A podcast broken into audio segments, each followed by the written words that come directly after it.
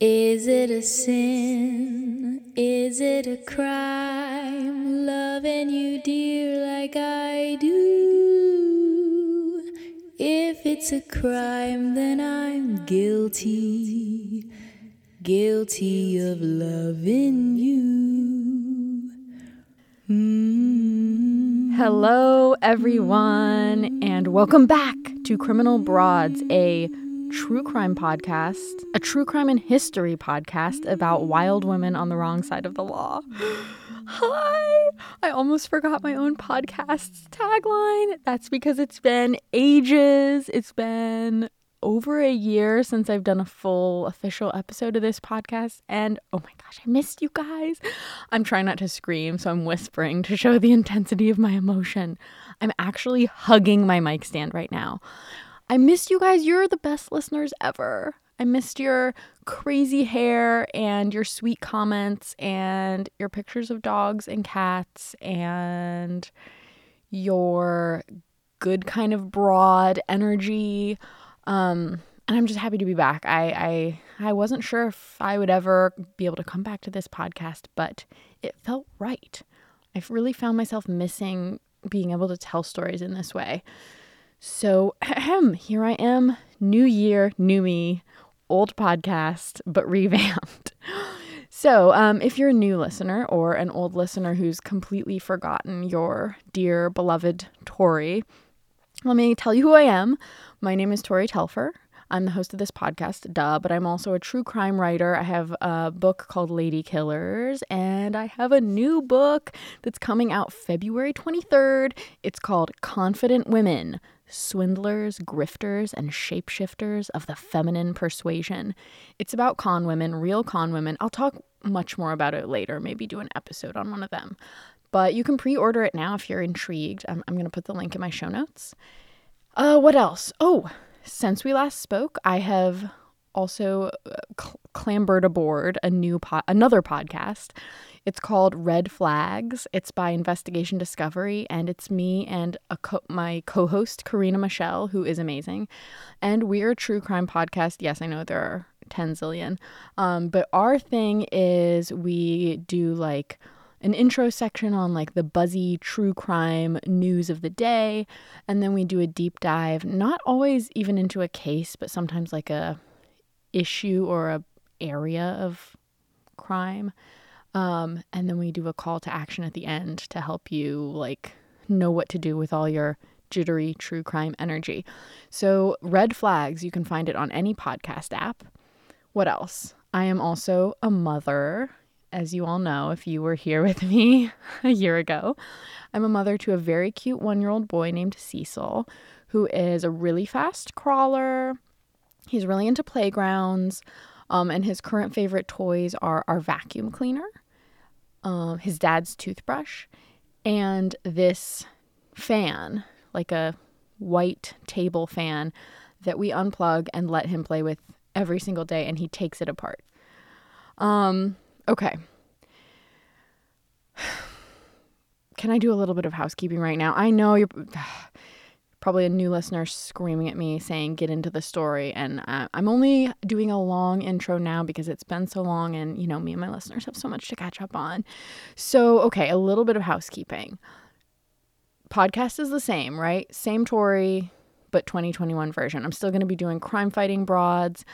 I am, however, going to make some improvements, but I don't even want to say what those are because I don't want to overcommit. But, like, let's just say I think the episodes are going to come out a little bit more frequently.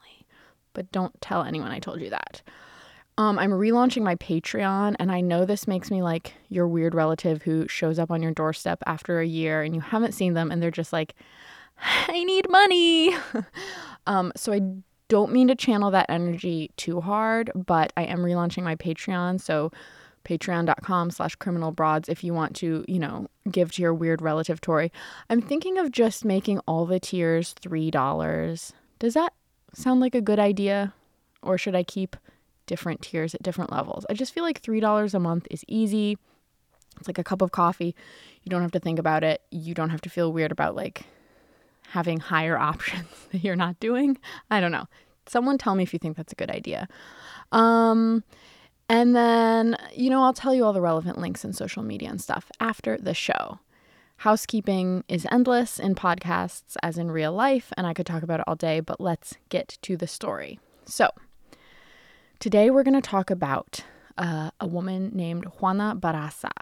And she was a semi frequent reader request back in the day, so I hope some of you are, your ears are perking up right now. This story mostly takes place in Mexico City in the early 2000s. And I've got a guest of honor on the podcast. So you're going to hear the voice of Susana Vargas Cervantes, who is an academic with a very compelling take on this woman and sort of how her image and her crimes fit into Mexico's sense of itself, and how the amount of focus on her case teaches us some uncomfortable lessons about which sort of victims draw focus and resources. Her book, which was my main source for this podcast, is called The Little Old Lady Killer The Sensationalized Crimes of Mexico's First Female Serial Killer. And it is available from NYU Press, and you can obviously find a link to it in the show notes, eh, as well as links to all my other sources, as always. Last but not least, I wanted to warn you that there are some brief descriptions of sexual assault in this episode. All right, let's take a quick break to hear from our sponsor and then we'll get into the story.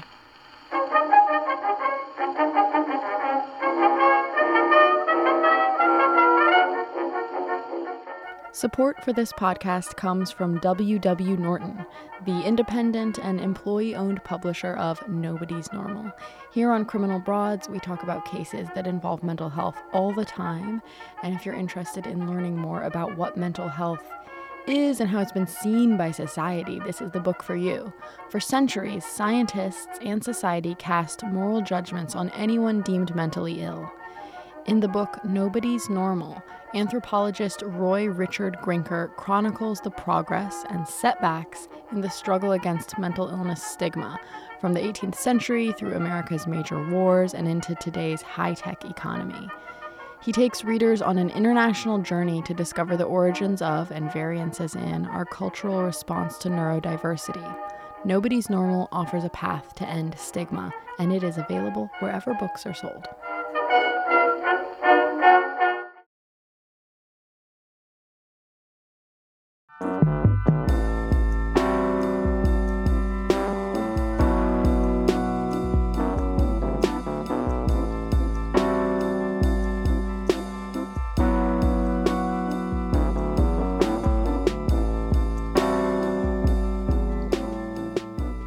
2005. At a symposium on crime in Mexico City, a man from the Department of Justice stands up to give a talk. What he has to say is horrifying. He announces that Mexico is now experiencing, quote, a terrifying and new phenomenon, the presence, now indisputable, of a serial killer. That which happens to us today didn't happen to us before, happened in movies in the United States. However, violence and crime have also become globalized. The serial killer of elderly women, El Mataviejitas, is an example of this. El Mataviejitas, the killer of old ladies. You could tell from the nickname, from the El in El Mataviejitas, that the police were looking for a man. They were looking for a man because, well, who else could commit crimes like these? Someone was killing elderly women in brutal fashion around the city, leaving them dead on the floor, strangled by things like stethoscopes or phone cables or women's tights. Sure, witnesses were claiming that they'd seen a woman, a tall woman, around the scenes of some of these crimes, but authorities would not be shaken from their belief. The killer was a man. Maybe a man who dressed in women's clothes, but a man nonetheless. El Mate Viejitas. My name is Susana Vargas Cervantes, and I am a teacher and a writer and a researcher. I currently am an assistant professor at Media and Communication Studies in the University of Carleton. Susana Vargas Cervantes has been studying the case of the killer initially known as El Mataviejitas for over a decade. One of the things she noticed was that Mexican police had kind of imported their idea of what a serial killer looked and acted like from their neighbor to the north, from the United States, land of the celebrity serial killer. United States has positioned itself through the FBI and through many different neuropsychologists mm-hmm. as the leading research on serial killers as a species. And this has been intertwined with a lot of fiction and all the movies and all the crime um, CSIs that mm-hmm. featured serial killers.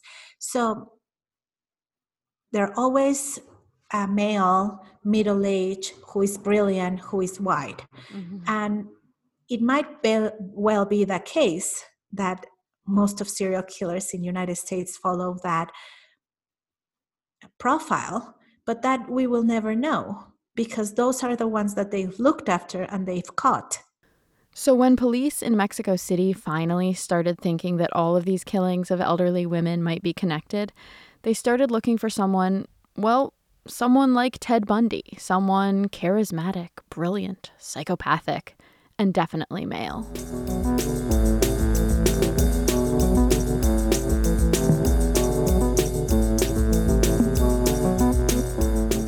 Back in the 1960s, before the killings of Old Woman and before the Symposium on Crime, a 13 year old girl was being sold to an older man. The girl's name was Juana Barraza. Her mother, Justa Samperio, was an alcoholic who beat her daughter at every turn. Juana grew up in poverty north of Mexico City and had never learned to read or write much and didn't know her biological father. But the main source of trauma in her life, it seems, was her mother. Justa would have done anything for a drink. Anything. And so when Juana was 13 years old, her mother sold her to a man named Jose Lugo in exchange for, some say, three beers. The exchange was so cruel that Juana thought that the whole thing was somehow not real a joke or a misunderstanding or a, a setup. Jose Lugo took her back to his house, and she waited for her mother or her stepfather, who she trusted, to come and save her. But no one showed up. No one showed up when Jose Lugo tied her to his bed. No one came to save her for the next five years when Lugo raped her over and over, when she had an abortion, or when she gave birth to a son. After those five years, her uncles finally found her and rescued her, because as it turned out, Juana's mother had been lying to the rest of the family this entire time, saying that Juana had just left with her rapist of her own free will. Years later, Juana would weep on camera, under arrest, as she said, That is why I hated older women.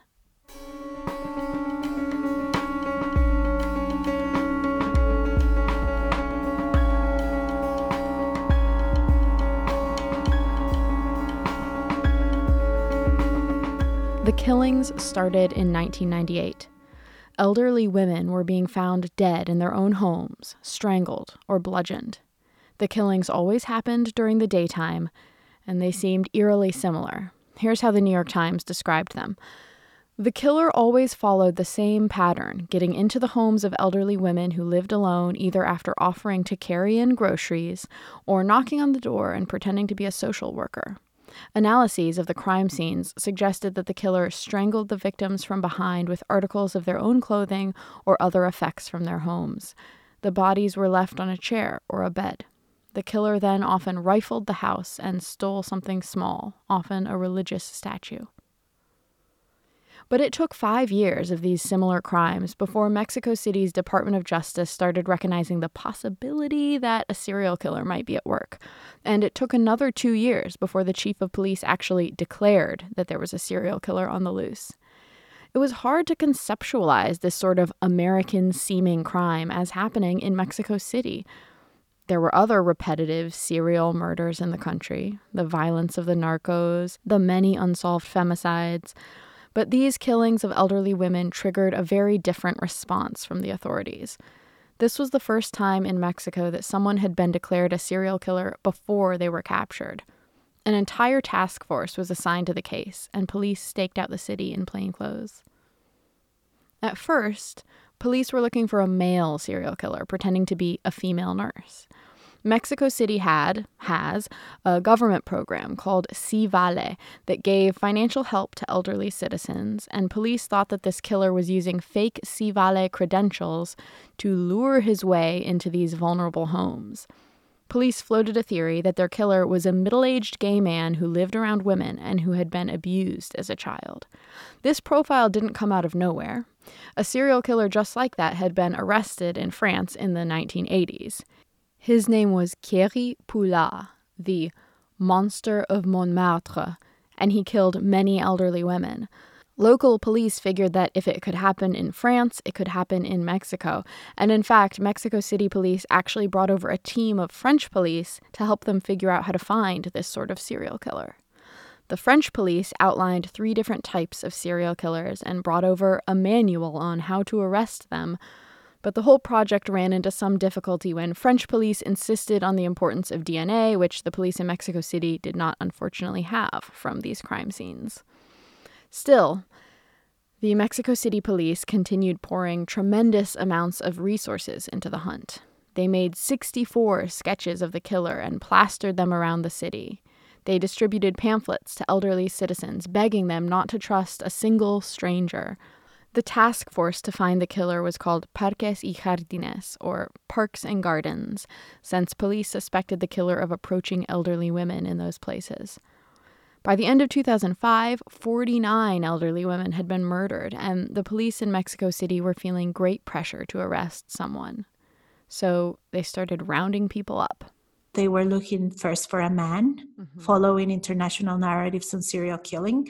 Then, when witnesses kept on insisting it was someone who was very tall but with a wig and had makeup and that she was a woman, police could not imagine a woman, so they immediately full of prejudices and also following international accounts of serial killing that many times put them with uh, homosexuals or transvestites as an equation of a sex, uh, sexual failure they went after transvestite sex workers in Mexico. Mm-hmm. And after none of them matched their fingerprints, then the uh, chief police officer continued to insist that if he was not a transvestite, he was sure it was a transgender person. The search for El Mataviejitas was intense, but again, there were other crimes happening in Mexico, crimes that didn't create anywhere near this sort of public outcry, and crimes that certainly didn't get 64 police sketches and special emissaries from France and an entire task force assigned to them. For the very first time in Mexico City and in the whole Mexico, there had been a search with a name for a specific killer because that had not happened with any other type of victim not when they're transvestites, when they're homosexual, when they're younger women, even though there's a modus operandi, even though there's many of them dying under similar conditions, they have never had had a search for a serial killer. Mm-hmm. This was the very first time. Okay. And that is what called my attention.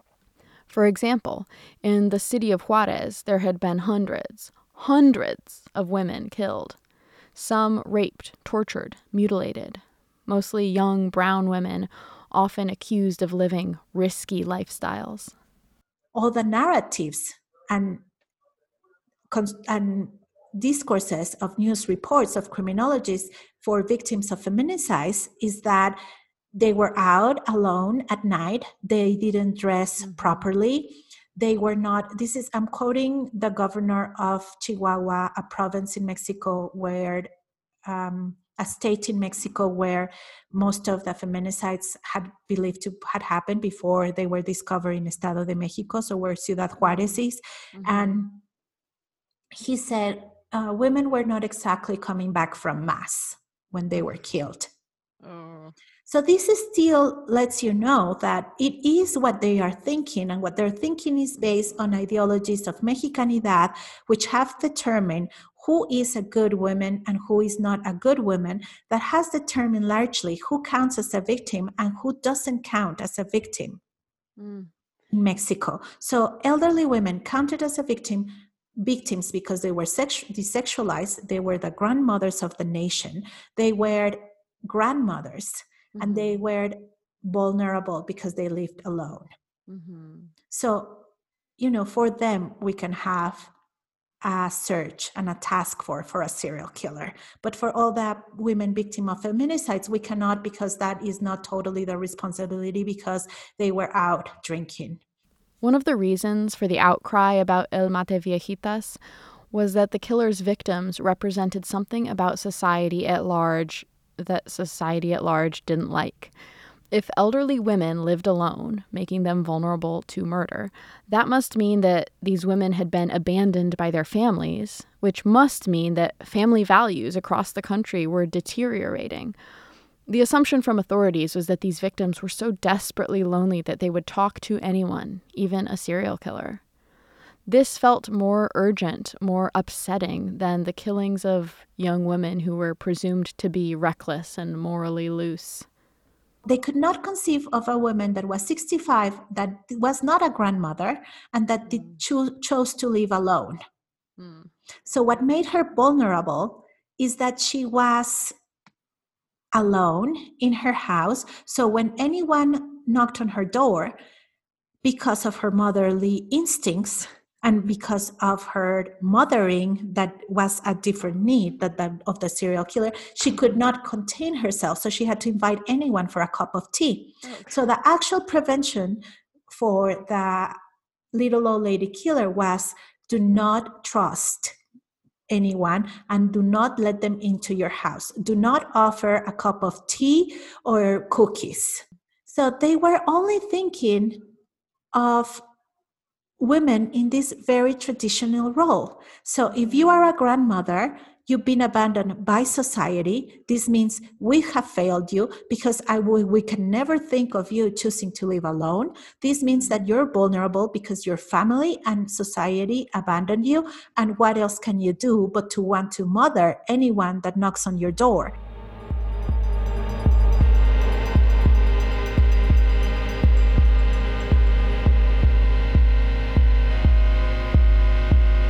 After Juana Barraza was rescued from her rapist, she proceeded to have several consensual relationships, but these men were also alcoholics and or abusive.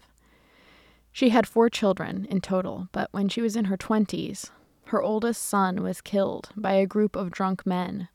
He was just a kid, 12 years old. Some sources say that the drunk men used a baseball bat. Some say that Juana saw her son's murder happen. Surely there was no coming back emotionally from a trauma like this. But she had three other kids and they needed to eat, so Juana needed to make money. She had several streams of income. She did housework, she sold small items like socks in the street, and she wasn't above a little petty theft. Her neighbors at the time remembered her as pleasant. But one of her side hustles was a lot more intense than all the others. On weekends, Juana Barraza was a professional wrestler, a luchadora. She wore a full pink suit trimmed with silver. She wore a mask. She trained twice a week, lifting weights, running upstairs, doing sit ups. Her wrestling name was La Dama del Silencio, the Lady of Silence. She chose it, she said, because she herself was very quiet, very isolated. The Lady of Silence earned 300 to 500 pesos per fight, which in 2000 was about 30 to 45 dollars, according to historicalstatistics.org. This was almost double what she could make during an entire week of street vending, so you can see the appeal from a purely financial perspective. But Juana also seemed to genuinely love wrestling. At age 35, she hurt her spine in a wrestling match, and after that, she sold popcorn at the matches, a moth drawn to the wrestling flame. In January of 2006, she was on TV for a few seconds, being interviewed about wrestling, and on camera, she beams. She looks so happy to be talking about it. The interviewer asks her what sort of fighter she is. In wrestling, in lucha libre, Fighters can be rudo or técnico. The rudos, literally rude wrestlers, are the bad guys who break the rules and play dirty, while the técnicos are the good guys who try to win in an honest fashion. It's evil versus good, a classic pairing. Anyway, the interviewer asks Juana Barraza what sort of fighter she is, and she answers, Ruda de corazón, a bad guy from the bottom of her heart. Now, wrestlers were probably saying this sort of thing to interviewers all over the country. But when Juana Barraza was caught on film, smiling and saying that she was one of the bad guys, she had no idea that this clip would take on a morbid significance just one week later.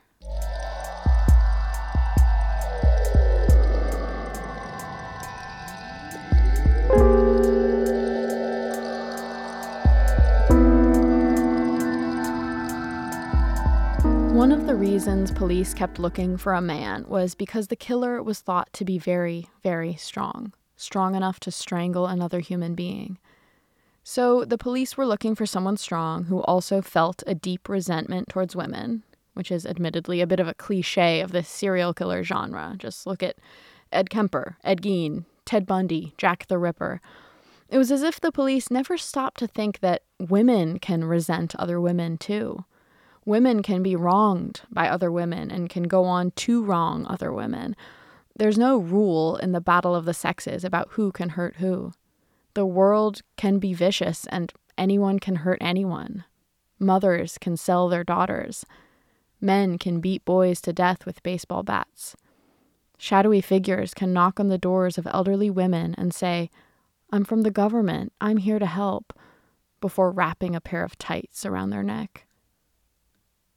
On January 25th, 2006, a man was walking home, and when he got home, he glanced toward his landlady's place, which was right by his, and he saw that the door was open and someone, a tall woman, was racing out of the house. So he went over to see what was going on. Inside, he found his 82 year old landlady, Ana Maria de los Reyes, lying on the floor, strangled, her face all bloody. The man raced outside and screamed, Police! And two officers just happened to be driving by. So one of them sprang out of the car and started sprinting after the tall woman. The chase was tiny. The policeman ran only for about 32 feet before he reached Juana Barraza, who was very tall, who was wearing red that day, who was holding two plastic bags with things inside them like a stethoscope, and a list of elderly people who received benefits from Si Vale, the government program. She had made her way into Ana Maria's house by asking for a glass of water. The next day, newspaper headlines declared, in huge font, It is a woman. El Mata Viejitas was no more. It was La Mataviejitas now. The old lady killer was herself a lady. As far as gender went, it was the serial killing equivalent of the call is coming from inside the house.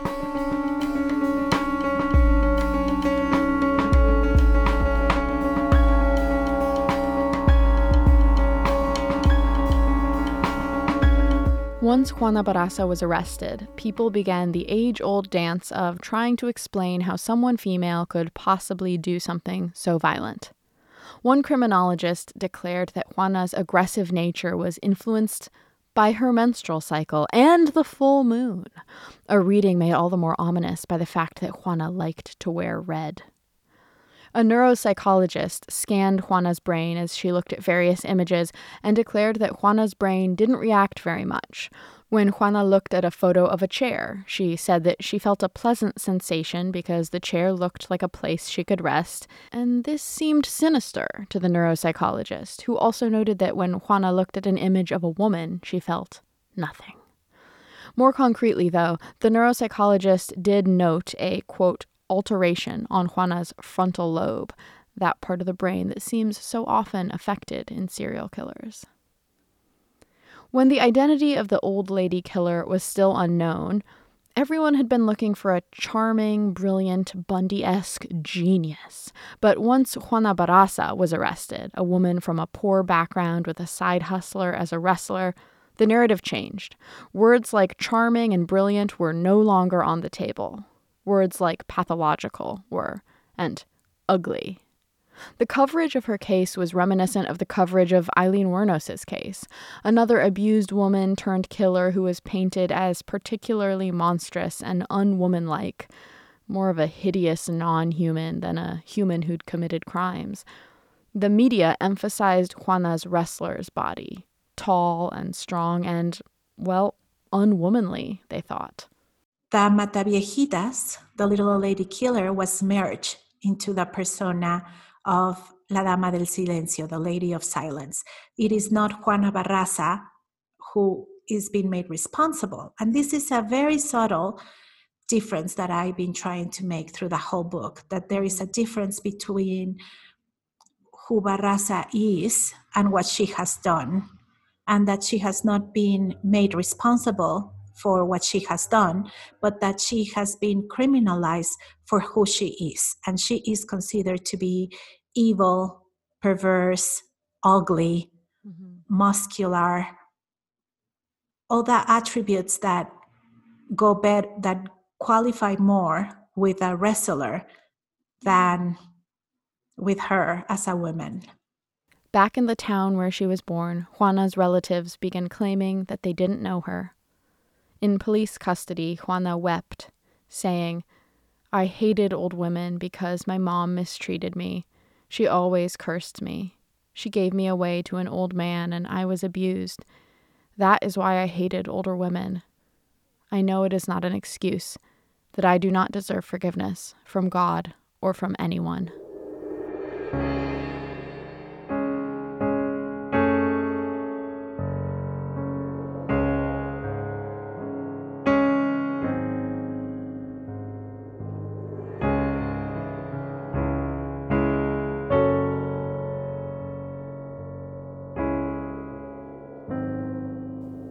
Juana Barraza confessed to one murder, the murder of Ana Maria, the one that got her caught. Prosecutors put the number of her murders at 24 to 49. At the end of her trial, she was convicted of 16 murders and 12 robberies. She was given the longest sentence ever given to a murderer in Mexico 759 years, plus a fine of 2,086 days of minimum wage. On hearing her verdict, she said, May God forgive you and not forget me, and then said that she would appeal. And then she was sent to prison, where the woman who named herself the Lady of Silence fell once again silent. Unlike the cliche of the serial killer who craves notoriety, Juana Barraza never gave any interviews from prison. She kept her head down and started to cook. She sold tacos in the prison courtyard on Mondays and Wednesdays, unable, perhaps, to resist a good side hustle, and she was known for her delicious cochinita pibil, a spicy dish of slow roasted pork. The Mexican government has a program called Lazos en Reclusión, Bonds in Confinement, intended to help inmates get to know each other. And under that program, Juana got married in 2015 to a 74 year old man who was doing time for murder in the men's section of the prison. They were married on the same day as 48 other couples, and there was cake and music, and, for Juana, a total lack of romance. Her wedding day was the first time she had ever seen her husband, and the moment she saw him, she realized that the whole thing was a big mistake. A year later, she asked for a divorce. She'd only seen her husband three times that entire year for a total of 40 minutes. Thinking about the marriage in retrospect made her laugh. In 2017, Juana did agree to an interview with Susana Vargas Cervantes, who we've been hearing from. Susana was so nervous while getting ready to see Juana that she accidentally dressed in navy blue, the same color that the inmates wore. Upon realizing her mistake on her way to the subway, Susana had to go back and change. When she arrived at the prison, she was taken through various halls and rooms until she was finally told where to go to meet Juana Barraza. As I stood up to go and meet her, maybe she was told that she was going to come meet me at the principal's office or the main the director's office so we bump into each other mm. like and when we literally. bump in, literally. So when I bump into her, I noticed how she was super tall, mm. really, really tall. And then I wondered if it was that even the newspapers were wrong because they said that it was one meter and 75 centimeters. So that will be like 20 centimeters more than I, or 15 more than my height.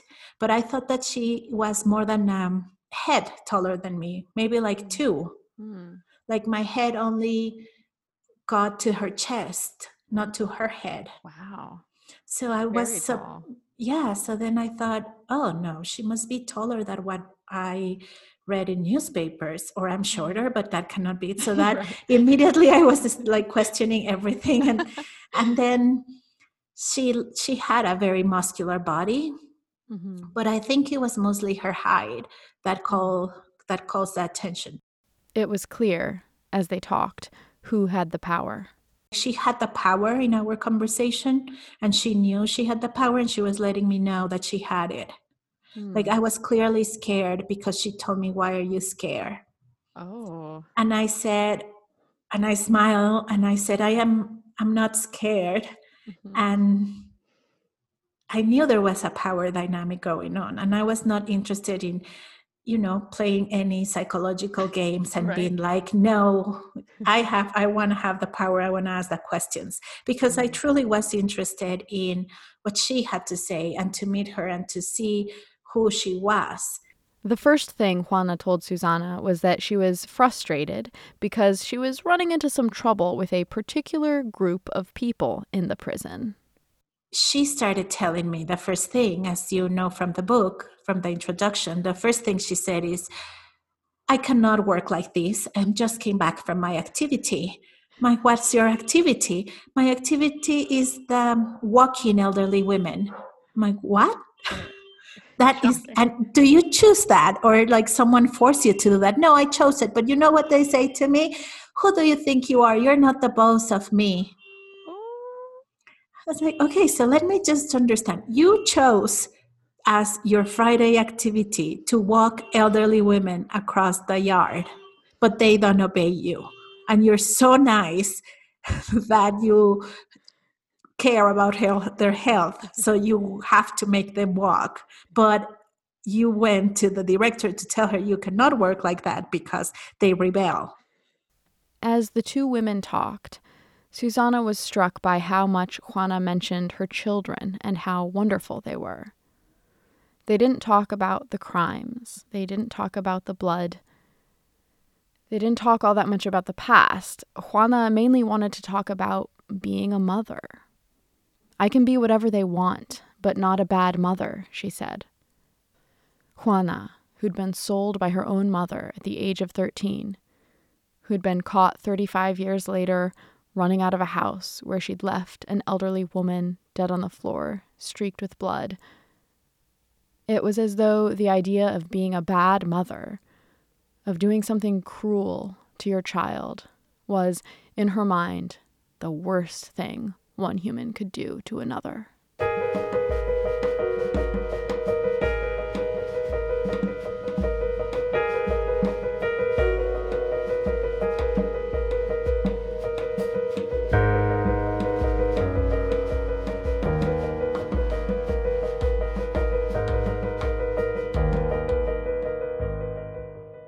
All for today, my sweet listeners. What do you think of Juana's story? What do you think of, oh, this age old question of how, uh, you know, perpetrator can be a victim and so on and so forth? Tell me, talk to me. Um, you can find me on Instagram at Criminal Broads. You can chat to me there. I'll put some photos of Juana there, as always. And you can also email me at criminalbroads at gmail.com to tell me all your secrets and or to request broads for future episodes, although no promises, but you know, you can nominate your stories you find the most compelling. The fantastic new music you heard in this episode is from Stereo Dog Productions, and that's Dan Pearson and Peter Mannheim. You can find a link to them in the show notes. And I'll just leave you with the age old lament of the podcasters. If you like this show, would you please leave me a review on iTunes? And if you like this show and feel like you have $3 just weighing you down and you need to get rid of it check out patreon.com slash criminal and drop it there. Okay i love you all so much. The next episode is going to be incredibly depressing so i'm prepping you now. And then the episode after that is going to be quote unquote lighter but keep in mind that this is still a true crime podcast. I love you so much. It's good to be back. Say hi to me on any of the aforementioned places and i will see you in a week. Bye. Maybe I'm right, maybe I'm wrong, loving you, dear, like I do. If it's a crime, then I'm guilty, guilty of loving you.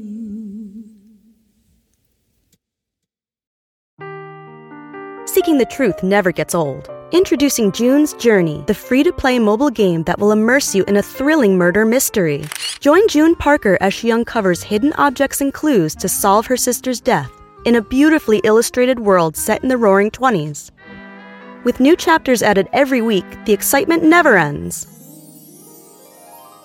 Download June's Journey now on your Android or iOS device or play on PC through Facebook Games.